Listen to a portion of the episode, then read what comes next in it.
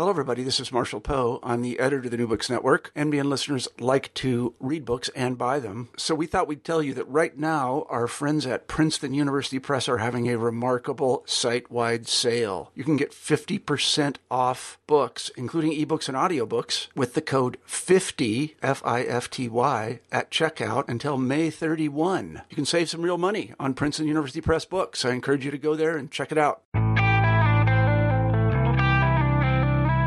Welcome to the inaugural episode of New Books in Global Conflict. I'm your host, Amarnath Amarasingham. Today we'll be talking with Christopher Powell, author of Barbaric Civilization, A Critical Sociology of Genocide, published by McGill-Queen's University Press in two thousand eleven. What exactly is genocide? Is there a fundamental difference between episodes of genocide and how we go about our daily life? Or can it be said that the roots of the modern world, or civilization itself, has the potential to produce genocide? If the latter is true, then what does it say about us and the society we have constructed for ourselves? Christopher Powell, in his illuminating new book, Barbaric Civilization, provides new insights into these and related questions. For Powell, the idea that genocide is something that happens when civilization fails, or is something that should be understood as fundamentally different or wholly alien or outside of our daily day-to-day experience, is suspect. Rather, he links genocide and the human potential for atrocity to civilization itself. In other words, there are clues present in the modern world, as well as the modern state structure, that can help us better understand the process of genocide and what makes atrocities possible. To understand genocide as bad and civilization as good, according to Powell, continues to confuse the issue. If civilization can produce genocide, he argues, then civilization is not the unmitigated good that we often take it for. The resulting book is a theoretically sophisticated journey through a difficult and all too frequently misunderstood and controversial topic. So, Chris, thanks for joining us. Hope you're having a good morning. Yeah, I am. Thanks. Yeah, you too. Um, so, I guess we can start by uh, discussing a little bit about, about your background, um, how you got interested in sociology to begin with, and more specifically on, on this issue of violence and genocide. Well, that was part of what got me into sociology in the first place. I had an interest in human rights, and uh, especially human rights issues in Latin America in the nineteen eighties. I started my undergrad when I, in eighty-nine, so those issues were pretty fresh. And uh, I was also interested in militarism as a global phenomenon and in uh, disarmament um, on, you know, in the wake of the Cold War and the, there having been the possibility of global nuclear war. So those are the issues that made me want to study uh, politics and, and society. Uh, and uh, when I was designing the dissertation project, uh, I, I was sort of drawn back to that original interest. And I think part of the motivation was that in my study of discipline, uh, I hadn't found a lot of literature that directly addressed the social dynamics of violence in a convincing way. And a lot of the a lot of social theory is oriented to normative behavior, and I wanted to look at what happens when uh, we get as far as possible from what's usually considered to be normative behavior.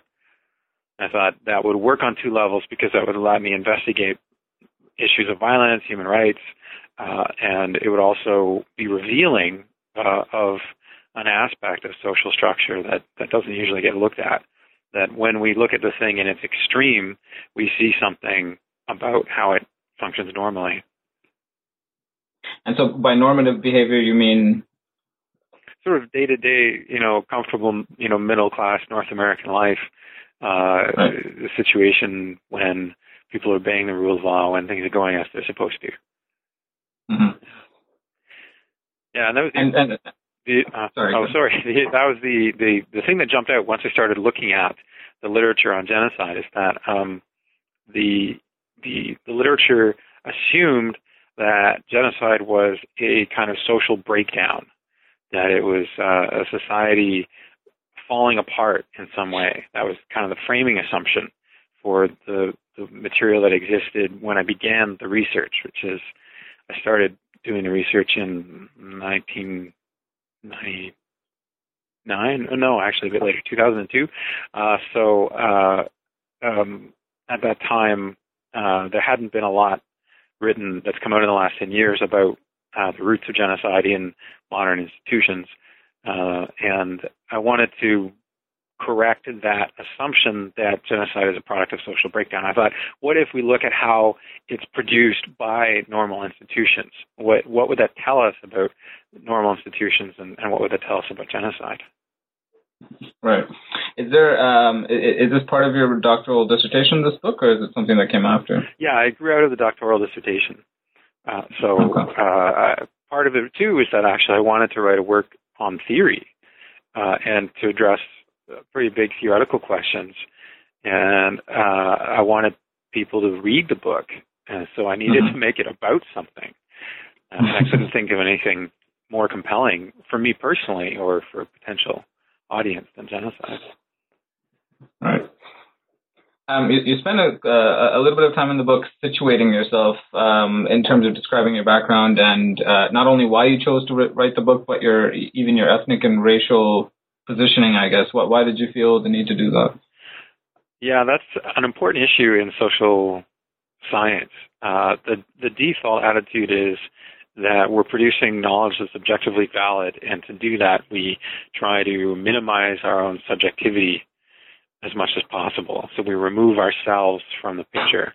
And that's a way of writing that uh, conveys an impression of unshakable authority. And I had uh, intellectual and political criticisms of that position. Uh, as part of the theory that I was developing, it's assumed that one always writes, one always produces knowledge from a position within social relations. Now, there's no objective, uh, universal standpoint that uh, our researcher can assume or, or even approximate. And so it was intellectually important to indicate my point of entry into the issue, uh, that my own relationship to the issue is part of what is generating the knowledge that I'm producing, and so it's, it's information that the reader needs to have. Mm-hmm. It's not generally something we find too much in the study of genocide or in, in political science, right? Is it more of a kind of uh, recent sociological position, uh, phenomenon where, where authors tend to situate themselves or, or at least become conscious of where their positionality is? Yeah, for me it comes directly out of feminist theorizing, uh, specifically right. Dorothy Smith, who is a huge influence on me, even, even though I kind of only really rely on one work of hers, Conceptual Practices of Power. It, it, it changed my whole orientation to social science, uh, and, and I use her in the book. Um, but yeah, it's that... that It comes out of that feminist critique of science, uh, mm-hmm. and, and so the impact of that is pretty recent. So I wanted to help, too, on a political level, perpetuate that. I wanted to, to help push my fellow scholars uh, to think about their situatedness and their relation to their subject matter and, and, and make that explicit, and, and to help encourage readers to expect that. Mm-hmm. Um, so the, t- the title of the book uh, kind of touches on your broader argument, I guess, which we'll get into uh, a little later in the interview. But uh, I wonder if you can unpack some of the terms that you use in the subtitle, which is mm. a critical critical sociology of genocide. Mm. So uh, we'll get to genocide in a bit, but what, what do you mean by critical, and what do you mean by sociology, and why is that perspective uh, a, a unique perspective to bring to the study of genocide? It's funny because Uh, part of me wishes that I had subtitled it A Radical Sociology of Genocide. Uh, I didn't quite have the, the chutzpah uh, to go through with that. Um, I, I was a little worried that that would, um, you know, alienate some, some readers. I was probably wrong. It probably would have been better uh, to mm-hmm. do that. Uh, you know, by critical, I wanted to convey that uh, it's a work that's not just looking at genocide itself as a phenomenon, but that it's using genocide to raise critical questions about the society that we're familiar with and aspects of society that we take for granted. And also that to use genocide as a way to raise critical questions about social science and the relationship of social scientists to the things that we study.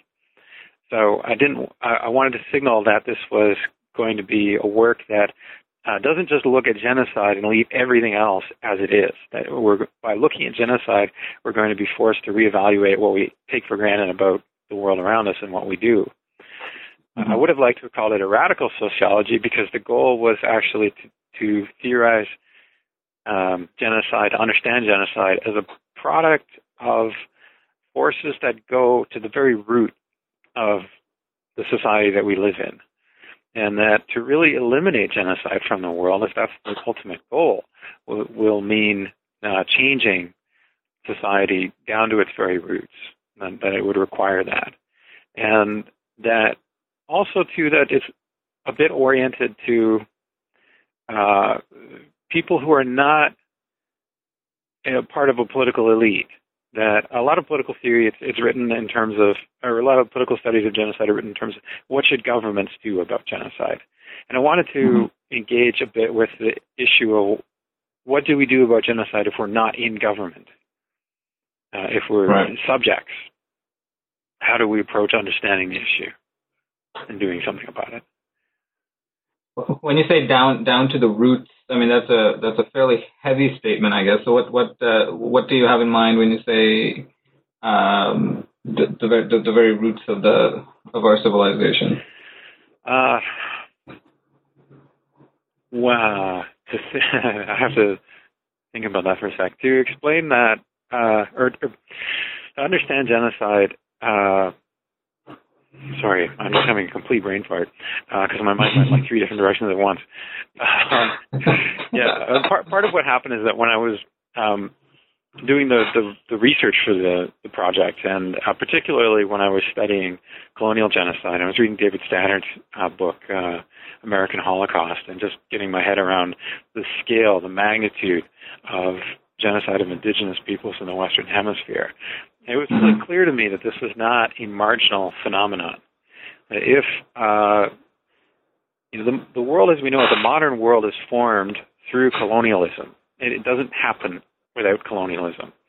And uh, colonialism, it seems clear to me, doesn't happen without a fair amount of genocide uh, of indigenous peoples. Not everywhere or in every instance, but it's a very common Uh, element of the colonial process. So its implication of that to me was that genocide was one of the constitutive features of the modern world. The modern world was created in part through genocide. So that that's the first thread of that idea of, that it goes down to the roots. If it's if mm-hmm. constitutive feature, then it's got to be there in the roots. And then so the implication was, well, uh, and we should be able to find causal dynamics that contribute to genocide in the, the normal structures and practices of everyday life in modern Western liberal democracies. In other words, in the societies that are functioning uh, closest to that normative ideal of Western civilization. We should be able to look at at, uh, at their routine functioning and find processes that help us understand how genocide gets produced. And so I looked for those at the level of the institutional structure of the state uh, and at the level of how individual subjectivity is formed. Uh, so there's an element in our everyday practice of the self that uh, makes genocide possible and then gets mobilized when, when genocidal violence uh, is, is brewing. And that's uh, that element of subjectivity is something that's historically specific. It's not a human universal. It's uh, a, a cultural product. Yeah. So I mean, so we all, so, so in uh, under that uh, view, we all have a kind of residue of the way in which the modern or modern state structure was created, mm-hmm. that has as one of its components uh, the, the, the, the some past injustice or past genocide that that, mm-hmm. that led to the construction of that state. Yeah, and I mean, I think the simplest way I can put that is that one of the necessary uh, elements of genocide is the exclusion of the other from the universe of moral obligation. Uh, it's a phrase that, that sociologist Helen Fine made popular, although she, she actually picks it up from Durkheim, uh, exclusion from the universe of moral obligation. In order to commit genocide, uh, a person or group of people has to be defined in such a way that we have no moral obligations to them. And uh, that the capacity to do that is is part of our uh, habitual uh, mental toolkit. They, they, that we have a capacity to define others as uh, as evil or as abject, and therefore to to remove absolve ourselves of any moral responsibility to them. Right. So, I mean, the figure that kind of fulfills that at, at the moment in in Western culture is the figure of the terrorist. Mm-hmm. The terrorist, you know, almost by definition, has become somebody who's just absolute evil, who who um, you know one one can do anything to, and so we have these. You know, you watch Jack Bauer on twenty-four, and it's this fantasy about being able to torture and murder the terrorist over and over again. Uh, that that habit of thought, it's it's we don't put it into practice very much in our everyday lives, but it's um, a potentiality that's there. Yeah. Um, you make interesting use of um, uh, figures like Hannah Arendt and Zygmunt Bauman, who's one of my favorites, and uh, Norbert Elias, I guess. So, I mean, where did you feel that their previous kind of work on genocide, especially people like Bauman, um, w- what did you take from them, and what did you feel needed to be critiqued? Uh, yeah, Bauman was, was really useful for me. He really made the whole project possible. Uh, and uh, what Bauman and Arendt both have in common is that they're willing to look at the Holocaust in particular and perceive it in non-mythological terms. Uh, you know, rather than seeing it, the the genocide uh, of, of Jews as um, you know, it's kind of instance of Satan incarnate, uh, seeing the Nazis as insane or demonic. They're, they're willing to look at how these are in many ways quite normal people doing things that are in many ways quite quite normal. Uh, uh, you know, Eichmann make shuffling papers in an office, making decisions about how to allocate resources, requisitioning parts for trucks, mm-hmm. uh, is is part of what makes the Holocaust possible. Uh, and Bauman really develops a nice argument about how modern bureaucracy distances the individual from the moral consequences of their action. So when right. when the you know the Nazis on trial uh, at Nuremberg kept saying, "Well, I was doing my job," mm-hmm. uh, you know the the re- moralistic reaction to that is that's a terrible cop out. Uh, you know, you should have known that your job was wrong. But uh, Bauman takes seriously uh, the that experience, the experience of the bureaucrat who is um, following procedures and doing a job. And that's, a again, that's socially, historically distinctive. Uh, the modern period makes it possible on an unprecedented scale for there to be these large organizations where people uh, perform uh, impersonal, uh, routine activities which can have these terrible consequences, uh, atrocious consequences. And I was interested in that um, impunity, that um, mm-hmm. we have a tendency when we see a great evil to assume that there's a great evil intention that goes along with that, matches the evil of the outcome. Uh, but um, in in genocides of indigenous peoples by colonizers, um, sometimes you find evidence of a kind of a casualness.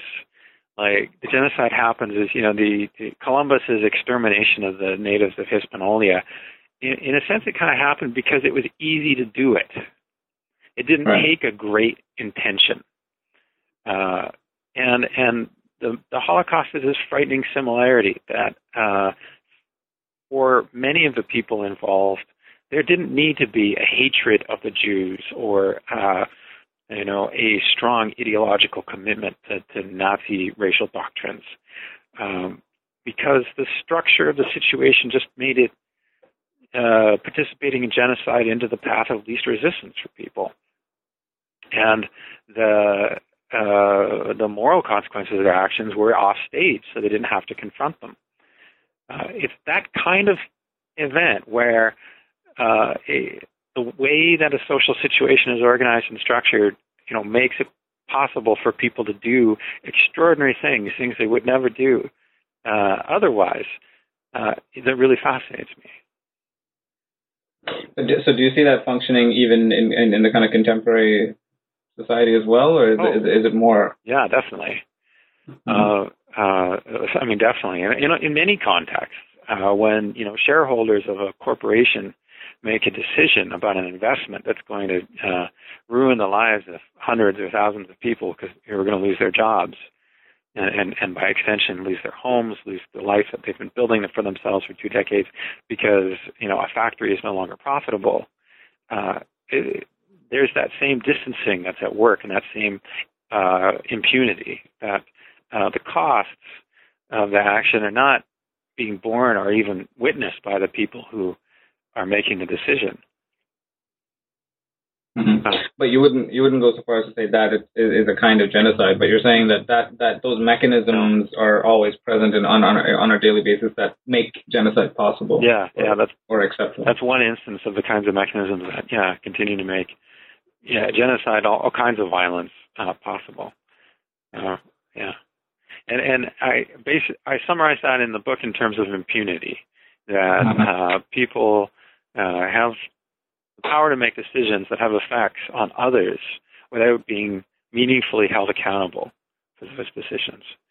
Uh, that's the underlying, uh, you know, way of summarizing all, all these kind of very different situations of disconnection, uh, and and, uh, and and it's behind not, you know, like not just genocide, but but many kinds of violence.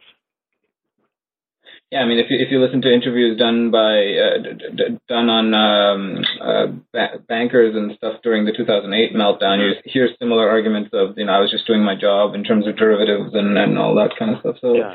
uh, it, there is a kind of bureaucratic distancing that that yeah. uh, make makes injustice uh, rationalizable, I guess, if that's a word. Yeah, yeah, yeah, yeah, completely. Yeah, I mean, and they are they're not lying. Like, they are just doing their jobs, and if they don't do their jobs, then then they will pay a price, uh, you know, in terms of they might lose their jobs, lose their standing in the community that matters to them.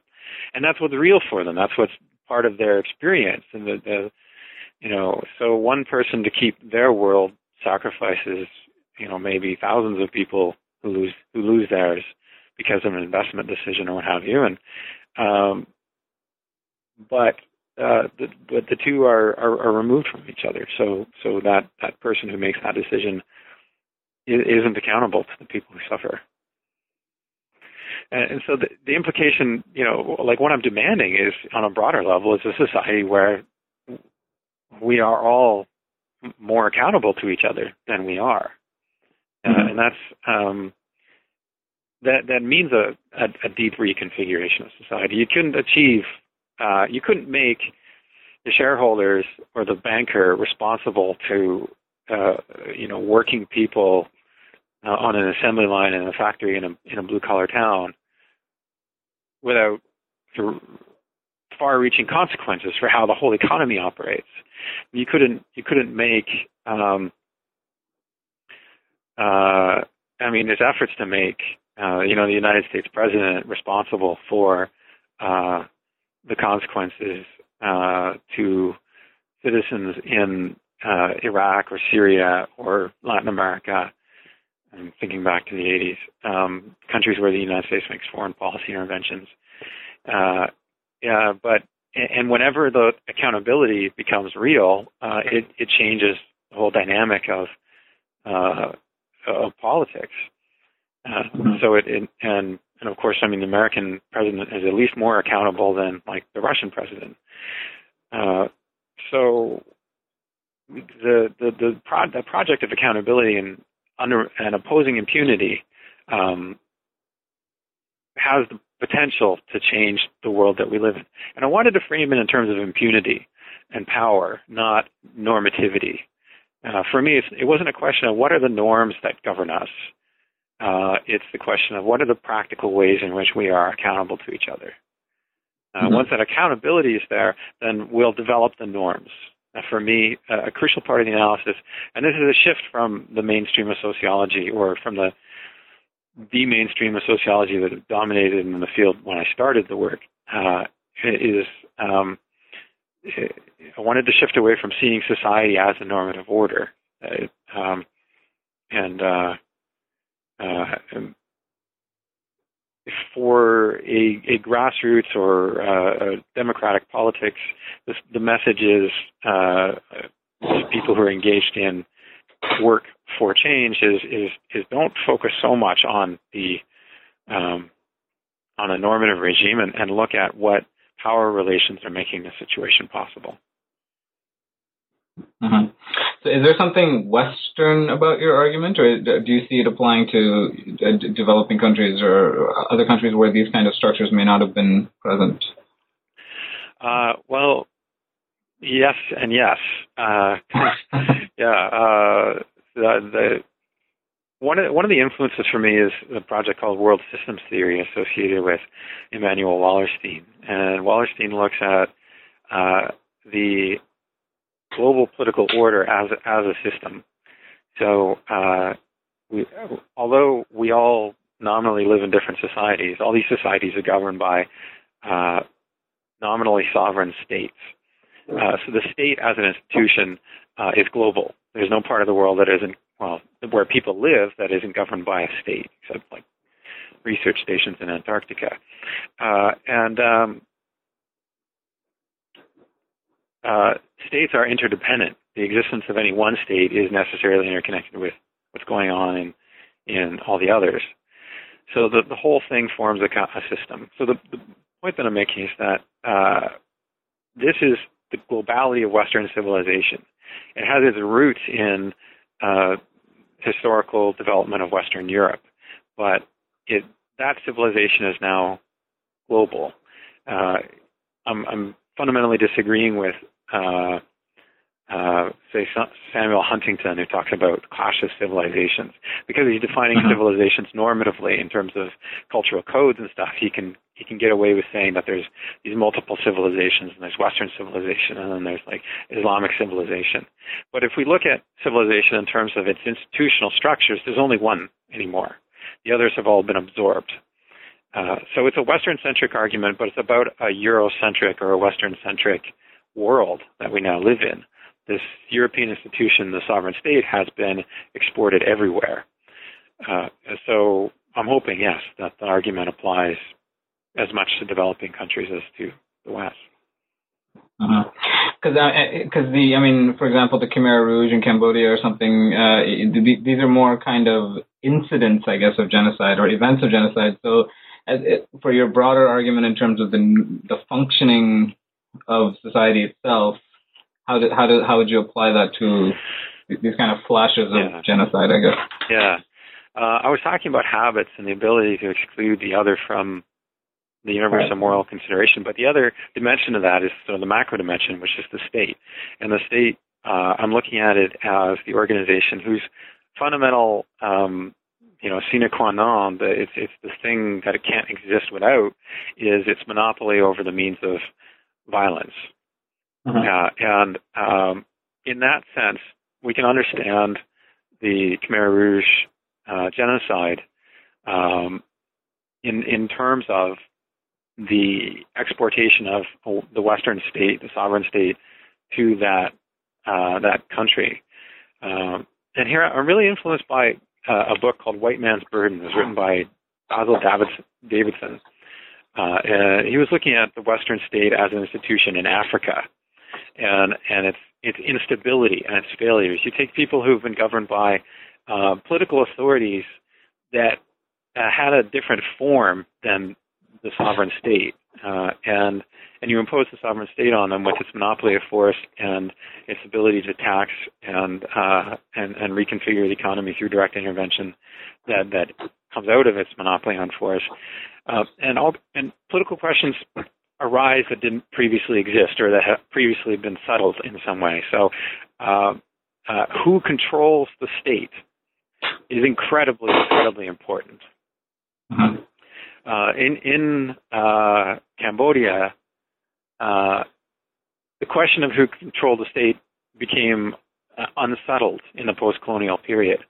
Uh, and the Khmer Rouge, um, once they took control of it, uh, the, one of the difficulties that I think that they had is that they had very little legitimacy outside of their original constituency in the eastern part of the country. And the only resource that they had to maintain their hold over power was to exercise the state's fundamental function, to use violence.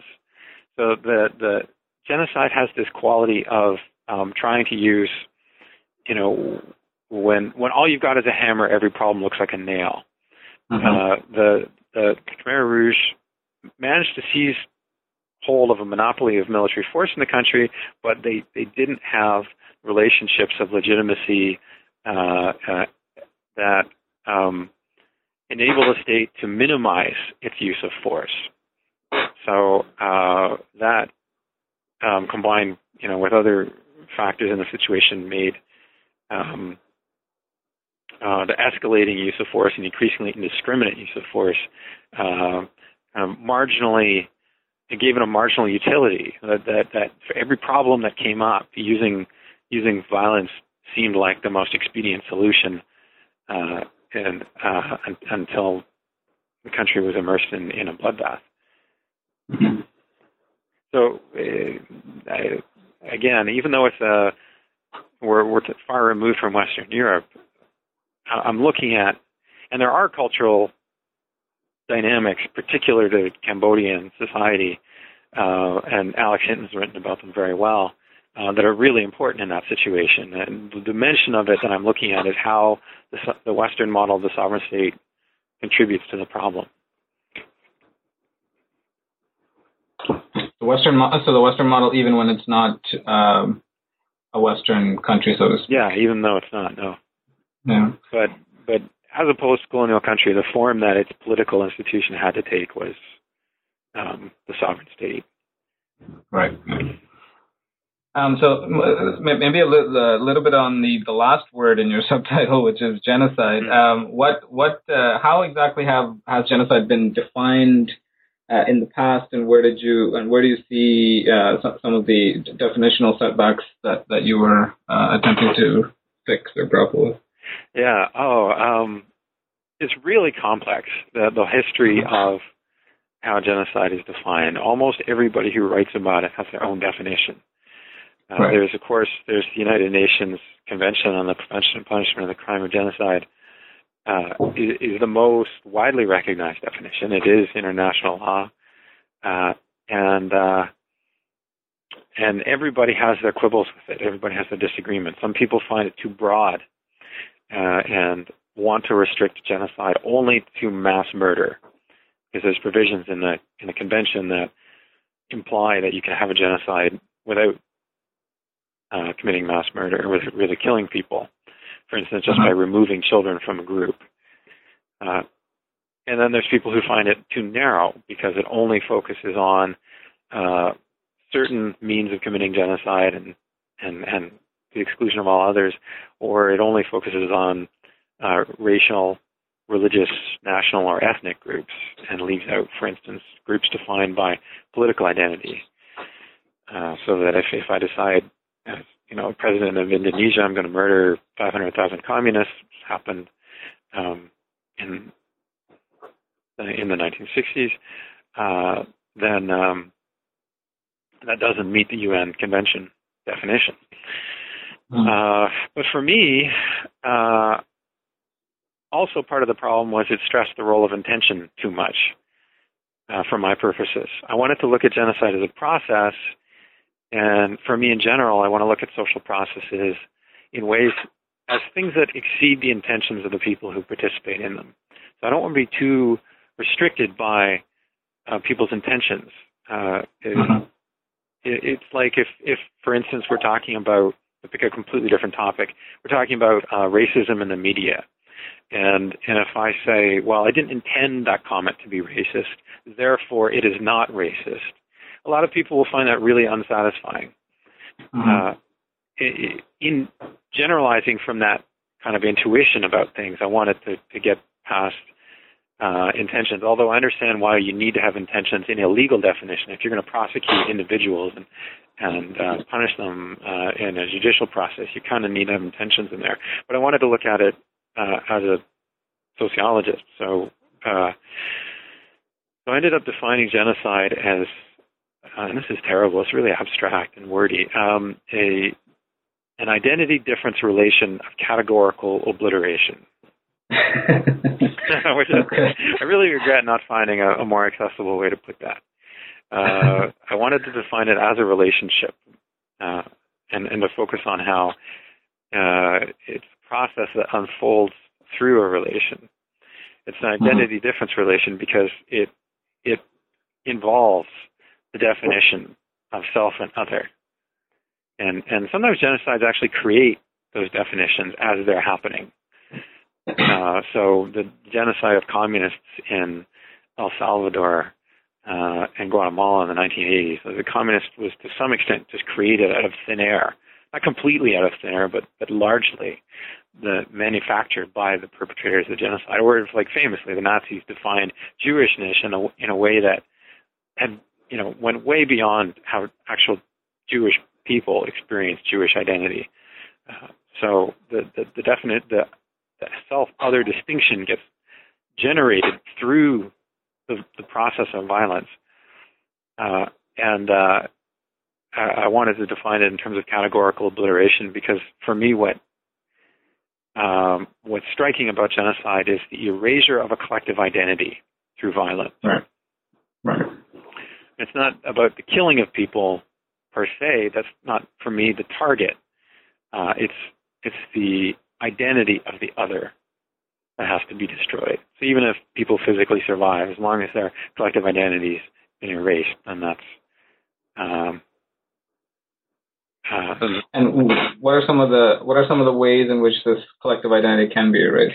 Uh, well, in the case of the Armenian Holocaust, uh, expulsion uh, and dispersal uh, of a of a community. Uh, so the, the the Turkish government during the First World War uh, physically expelled uh, the vast majority of its Armenian population from the country. A lot of people died. A lot of people were were killed. Or were put in situations where their, you know, death was uh, likely. Uh, it was a very violent process, uh, but a lot of people also survived. And this was at one point an argument against calling it a genocide uh, because there were a lot of survivors. What for me made it a genocide is that this uh, collective identity of uh, Ottoman Armenians uh, was destroyed through dispersal. People could no longer relate to each other uh, as members of that community uh, through the, the, the sheer force of their, their physical separation from one another, as well as the destruction of the institutions um, that had made it possible for them to have a life together. Uh, another is removing children from a group and re-educating them.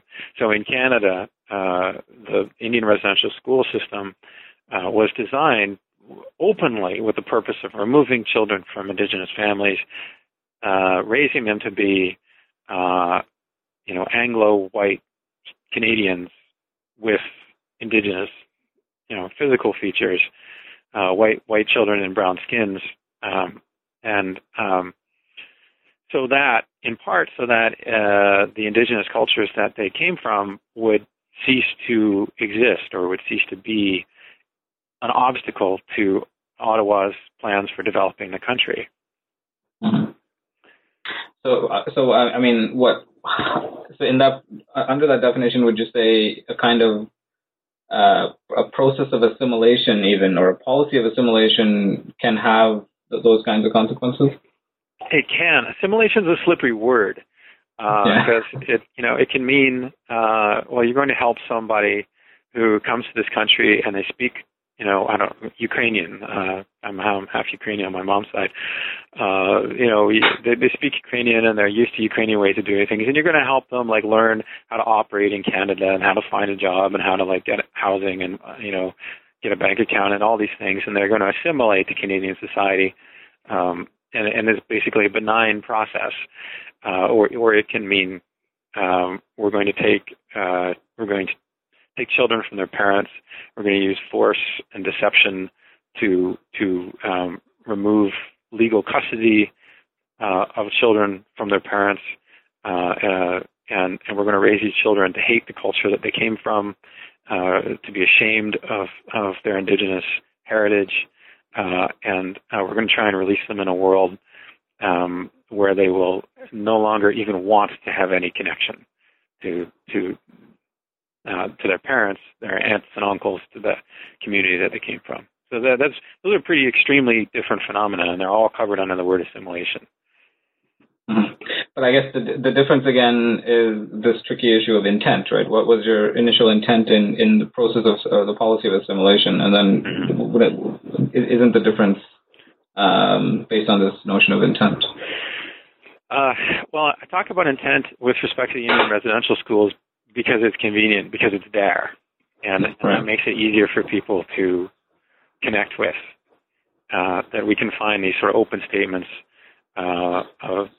You know, saying, I want, you know, to eliminate, like uh, Duncan Campbell Scott saying, I want to end the Indian problem. Mm-hmm. uh, um, but what I'm really more interested in is the consequence. So when I write in the book, uh, and I don't write much about residential schools in the book. There's like a page about mm-hmm. Canadian context. I don't want to mislead anybody. Uh, but in the book, I do write about Tasmania. And there's this really interesting play of intent in the British treatment of Aboriginal Tasmanians, uh, because there is an attempt to, I mean, first there's a war, an informal war between settlers and, and, and the Tasmanians. And the government sort of uh, waffles uh, over whether it supports the settlers in this war or whether it's trying to uh, protect the lives of Tasmanians. It's kind of, it kind of is indecisive about that. And then uh, there's an attempt to physically round up all the Tasmanians that completely fails. And then there's uh, an attempt to um, in, entice them to voluntarily relocate to a community where nominally they're going to be fed and protected. Uh, and that succeeds, and they are relocated. Uh, and then have that community uh, where they're given inadequate food and housing and um, subjected to all kinds of cultural re-education um they begin to die off. Uh, and uh, the outcome is the destruction, almost complete destruction, of uh, indigenous Tasmanian identity. The intent is really murky. The intent seems to kind of want go all over the place, uh, depending on the twists and turns of the situation. Uh, the outcome is really clear, and in a sense, it, it, it would have been clear to people at the time, and there were people who were identifying what was going on. Um, but you, you have, you're hard-pressed to find some uh, dis- policymaker in a position of decisive authority who, who was standing up and saying, oh, we should just get rid of these people. You'd, you'd find people writing into the newspapers in, in Tasmania saying that that should happen, but the policymakers weren't, were, weren't saying that. But their actions um, spoke louder than their words. Mm-hmm. Um, th- th- there's a point in the book where you uh, kind of describe the three dimensions in which uh, genocide uh, takes place, and, and I'll just kind of quote uh, from it. I think it's page twelve, where you say, uh, the possibility of genocide results from social relations operating along three dimensions: the identity difference, the impunity interdependence, and interest indifference. Mm, yeah. I wonder I wonder if you can unpack what those three yeah, are about. Being cutesy and putting a lot of eyes in there because I thought that would make it memorable. Um, yeah, I wanted to come up with a, you know, for for the positivists in the audience, I wanted to come up with a clear predictive matrix, something that could be falsified. And uh, so those three axes uh, uh, are... Um, the identity difference axis is something that's always present in social life. We're always defining social identities on the basis of, of difference. Uh, who we're not is as important to who we are as the things that we actually do. And, and then people always form groups. But there has to be a fairly strong polarization of us versus them for genocide to take place. It has to be uh, a, it has to become a binary distinction, so that there is uh, people who are them are absolutely not also us. Mm-hmm. Um, yeah, and that, that's you know an extreme situation. Like typically in social life, people are them and us at the same time quite often. You know, like uh, you know my my friend. You know, my one of my best friends is a Roman Catholic. I'm not Roman Catholic, so he's he's them, but he's also us because we're buddies and we hang out. And there's like an overlap between these categories. They're not, it's not a binary opposition. But in, in genocide, it becomes a binary opposition, uh, and um, in, there has to be the impunity to commit genocide. And I really wanted to focus on this, that it's a power imbalance uh, that makes it possible. So one of the biggest things that we can do to prevent genocide concretely within the existing social order is to oppose the impunity of states to commit violence. And I think, mm-hmm. you know, um, other genocide scholars agree with me that generally supporting human rights in general, uh, supporting democratic accountability in general is an uh, important part of creating a world without genocide. Uh, and um, uh, and there has to be an interest in it. And, and this is the Marxist part of me. I wanted to connect the analysis of how and why and when genocide happens to the analysis of the social interests that are being served. So even though when Uh, people instigate genocide and leaders of genocide uh, try to motivate others to engage in the project, they may deploy very heated, charged rhetoric about identity, personal grievance, ideology. Always, for the thing to happen, there's some practical interest that's being served. It doesn't happen just because a group of people in a fit of irrationality decides to hate another group of people. Somebody is benefiting from instigating the project. And uh, and uh, probably their followers who participate are also benefiting in some practical way, and we need to identify what those is, what those interests are. So, you know, if a group of people, if there's contempt, if there's radical othering, but there's nothing to be gained, there might be a lot of violence, discrimination, oppression, but there won't be full-blown genocide. Hmm. Yes, that's the argument that I'm making. And the flip side is what is gained, and how is genocide actually productive for people? So what gets produced, what gets generated? One of the things that genocide helps to accomplish for its perpetrators is it gives the perpetrator group this tremendous sense of solidarity. You know, we're joined together in this project. Uh, and, and I think the fact that it's atrocious contributes to that. Uh, that we're joined together in doing this terrible thing. I think that's uh, uh, might feed into the the, um, the productive quality of genocide. That uh, uh, you know, when when people, you know, on, on the ground, when people participate in, in atrocious acts together, it's it, it can be a very strong bonding device, and uh, it's one of the, the collective gains at the level of society as a whole that, that I think motivates genocide. So with those three axes, there it's partly about predicting when and where genocide is going to happen, and partly uh, at the same time a way to investigate, uh, you know, what I think are the factors that that un- help us understand it. The, uh, the the second part of your book is uh, is all uh, case studies, kind of um, providing evidence, I guess, for your broader argument in part one. Um, I don't want to get into every single case study that you discussed, but maybe maybe you can talk a little bit about why you chose these particular uh, countries, and uh, maybe just elaborate on two, I guess, maybe India and Rwanda or something like that. Mm. Sure. Uh, something I haven't actually talked about before is the uh, idea of what I call in the book differentiation. Um, mm-hmm. I'm, I'm kind of answering another question that's on the list that you showed me, but that didn't hasn't come up um, because it's a really important part of the book. Uh, uh, to make the link between how a state does something and how individuals do something, I proposed that um, uh, there's a kind of an emotional economy that connects people and binds us into into a state, and it's economy based on on deference.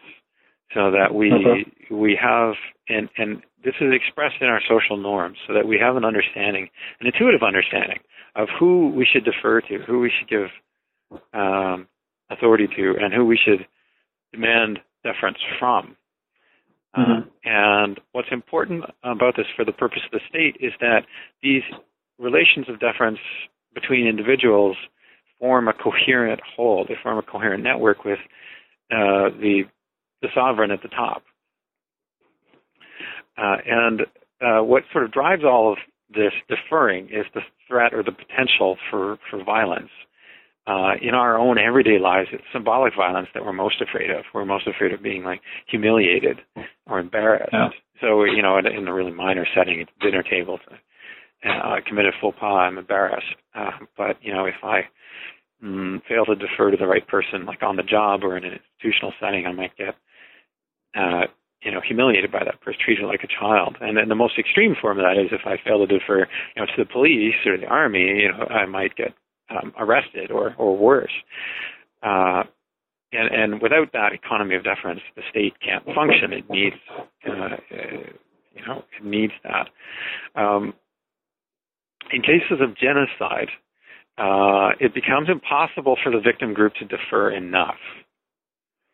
Uh, uh, there, uh, we def- people accept our deference because they get something out of it. Uh, and uh, uh, when they no longer need anything from us, uh, when the gains of, of perpetuating violence against us outweigh the costs, or outweigh the, the, the, the gains um, to be had from tolerating us, then, then violence becomes possible. Uh, in Rwanda, uh, ooh, we had a really charged situation that accumulated over the course of like one hundred years. Uh, you know, even in the late nineteenth century, uh, a remarkably a situation remarkably similar to Western Europe was developing in terms of the, the formation of a sovereign state and the demand um, by uh, uh, the Tutsi aristocracy uh, for deference. Uh, and uh, under the colonial administration, initially that was intensified and charged. The state became stronger and more powerful. The demand for deference became more extreme.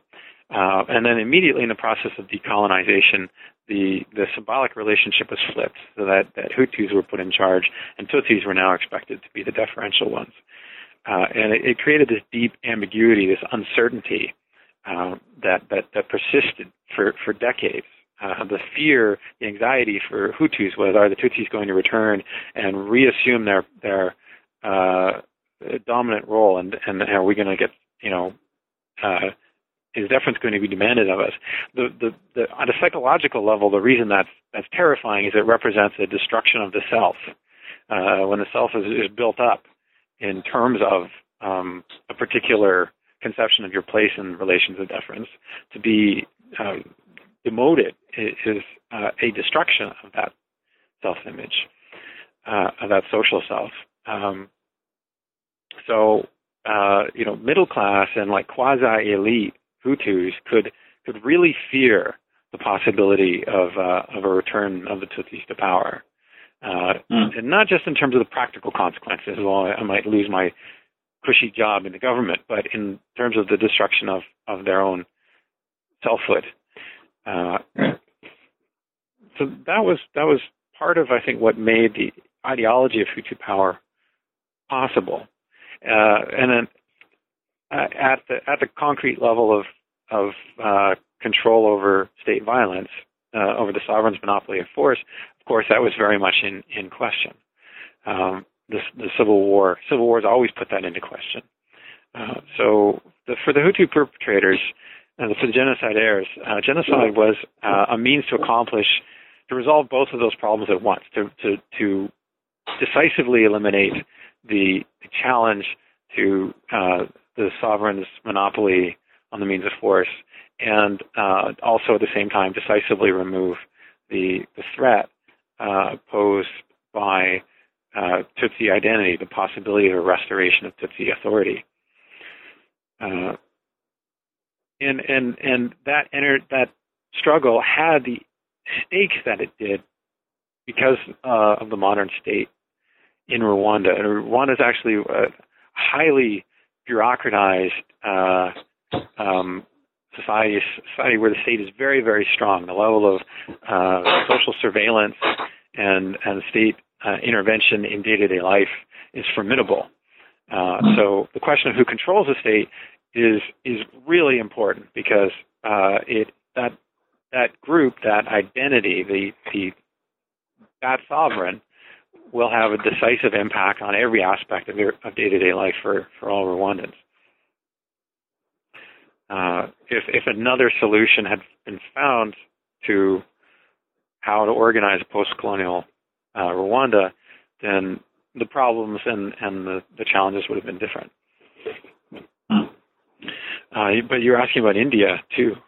Uh, yeah. uh, um, What does that? Because you have sorry? you have three different you have three different kinds of categories here in part two, and I was just wondering, you know, uh, how you're approaching, uh, you know, colonize this notion of colonized others and the national others and ideological others, right? Yeah, okay. yeah, uh, yeah. I'm just thinking about that for a sec.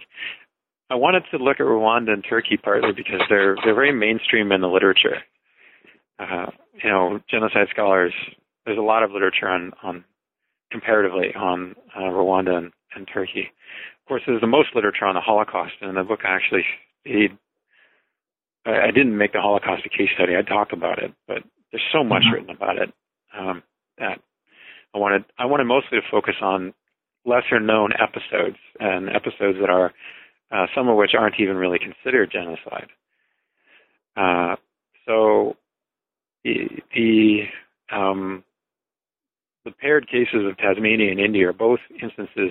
I mean, first of all, colonization and, and genocide happening through colonization in different ways, and specifically British colonization, because in when the study of in the history of colonization, the British often come off as like comparatively Uh, decent uh, when you compare them with like the Spanish or the Portuguese in in uh, in the Americas. The British seem relatively benign, and I wanted to. Is, I'm always wanting to do is to like unsettle our assumptions about good guys and bad guys, and to actually break down that binary opposition uh, and look at instead of looking at identities, look at practices. Uh, so, um, yeah, so that was the, the logic that guided that. Choice of including India, and because it's barely a genocide, like it, it I, I don't know anybody else except Mike Davis uh, who argues that it's a genocide or that it, or he uses that term, and he actually uses the term Holocaust, uh, and uh, which is not quite the same thing as genocide. So I wanted to look at it: can we have a genocide that happens accidentally or in a completely unintended way? Uh, you know, both of the cases of colonial genocide, Tasmania and India, were, were like that. But um, uh, India the most, because, it, I mean, there's nobody who's standing up and saying, what we want to do is engineer a famine, because we right. want to subjugate these people. Uh, nobody's saying that. Um, uh, the, the famine comes about through the application of... Uh, rigorous free market policies towards the agricultural economy. It, first of all, the commercialization of what had been a subsistence economy, which makes uh, people dependent on the, the market for their physical survival, uh, where previously they hadn't been. Uh, you know, uh, before colonization, there were famines, uh, but there were two important differences from after colonization. First of all, in a subsistence economy, uh, famine happens, uh, you know, more directly because of uh, e- ecological disturbances. But also, uh, the Davis argues that the governors uh, in India attempted relief efforts to, to mitigate the effects of the famine. Um, that was something that the British colonizers actively prohibited in their in, in their attempt to marketize the rural economy. Uh, uh, they, they made illegal and made active efforts to stop even charitable relief efforts, uh, and um, uh, to make sure that nobody got any food who couldn't afford to pay for it. Uh, I, I, I guess a related question is, how much of the definition of genocide uh, needs to be adopted by the community or group themselves? In other words, um, if, if, as you say, a genocide happens accidentally, does, does the group to which it happened have to kind of know that that happened to them in order for, does there have to be a self-understanding that they were victimized, or is that not really necessary? Again, it's the more con- consequences, but who determines the consequences, I guess? Yeah, yeah. Um... Well, I mean, on a practical level, yeah. If if the uh, if the group to whom this event happened don't find the concept of genocide useful, then as a scholar, me calling it genocide isn't going to go very far. Mm-hmm. Uh, and that's really important in the context of uh, Canadian situation. Um, ultimately, as a, I can say as a scholar, uh, on on these and these bases, uh, the word genocide is applicable to what happened in Canada. But whether we're going to call it genocide or not ultimately has to be decided by uh, Indigenous people. The point of the concept is to uh, protect people's dignity and, and advance their um, their vitality and viability as as bearers of culture. Uh, if the word genocide is counterproductive because of the, the political dynamics in that, the backlash that it produces or whatever, then then it you know it's not the right tool for the job. Mm. Uh, but yeah, in the case of India, um, uh, you know, Mike Davis's argument in his book *Late Victorian Holocaust* was an indictment of uh, sort of, li- of liberal capitalism, and and for me also, I wanted to use the concept Uh, in order to look at the kinds of systemic destruction that get uh, produced when there are these situations of gross impunity, when people's lives become uh, the fodder for a social experiment, uh, or uh, are, are when when something like mass famine is the byproduct of social policies that are aimed in a you know at in a completely different direction. They're aimed at empire building and whatever. And pe- it just happened that people's lives mattered so little that, that the colonial government could keep on doing what it was doing. Uh, you know, I, I want to ultimately to, to get us to question our trust in these normal institutions, the, the, the comfortable faith that we have that, uh, the, that we live in more or less the best possible world, and that more or less uh, those who have power have it because it's beneficial for us that they haven't. Uh, I want to question that that confidence. Um, it's great. Um, uh, very interesting. I'm sure the book will attract uh, much much interest. Uh, what has been the reception been like so far? Uh, it's been interesting. It's been picking up steam. Um, yeah, it's sort of. Uh, uh, I've had uh, kind of a lukewarm review from, from Martin Shaw, who's who's a pretty authoritative spokesperson for the mainstream of genocide scholarship. Uh, mm-hmm. And uh, I wasn't surprised by that. Like, we have a different worldview. So, uh, but uh, I've had many individual scholars Uh, expressed their appreciation for it. I had a really nice review that appeared in the Journal of Genocide Research by somebody who really got it. Uh, and and um, uh, people involved in Aboriginal activism here in Canada, some of them have expressed a really strong appreciation for it, which I found really uh, moving. Even even though I don't write very much at all about Canada in the book, uh, you know, people I've known have found it uh, uh, useful. Um, So I feel like it it uh, it started off on on a good note, but not overwhelming, and it's just been kind of nice, nicely progressing and picking up steam. Uh, well, what is your next project looking like? Are you, are you remaining in kind of genocide studies, or are you moving in other directions? Uh, yeah, I'm actually. The argument of the book ultimately implies that what matters is. Uh, The question of how we deal with force in society and how we deal with difference. And what I want to look at next is at the opposite end of the spectrum. I want to look at voluntary, uh, non-hierarchical uh, social movements. Uh, you know, movements like Occupy, mm-hmm. uh, where there's a conscious attempt to make decisions collectively without hierarchy, uh, or you know, without any fixed. Uh, hierarchy of people in institutional positions anyways. And uh, and there's a fundamental question of difference that comes up uh, in those movements that I think they are really having trouble handling. Uh, if you're, say, trying to organize an you know, anarchist or quasi-anarchist you know, movement based on spokes councils, and um, and everybody who comes into the room is more or less on the same page. They have a, a common ideological orientation. Then um, it, it things go comparatively smoothly. But um, when um, uh, people come into the room who who don't have those assumptions in common, um, uh, then it, it seems like these movements keep hitting roadblocks.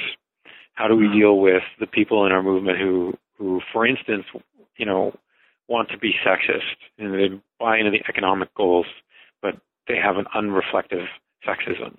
Or what do we do with people who are showing up at the Occupy camp who aren't activists, who are homeless people, and who have a completely different life background and uh, from the, the middle-class activists who are, you know, Uh, constituting the camp? Like these these kinds of questions about what to do with people who are like very different from one another, and how can we use this this process to to um, translate difference into some kind of effective action? Uh, do we ultimately have to be uh, the same? Do we have to have a common ideological or normative framework in order for an effective politics to happen?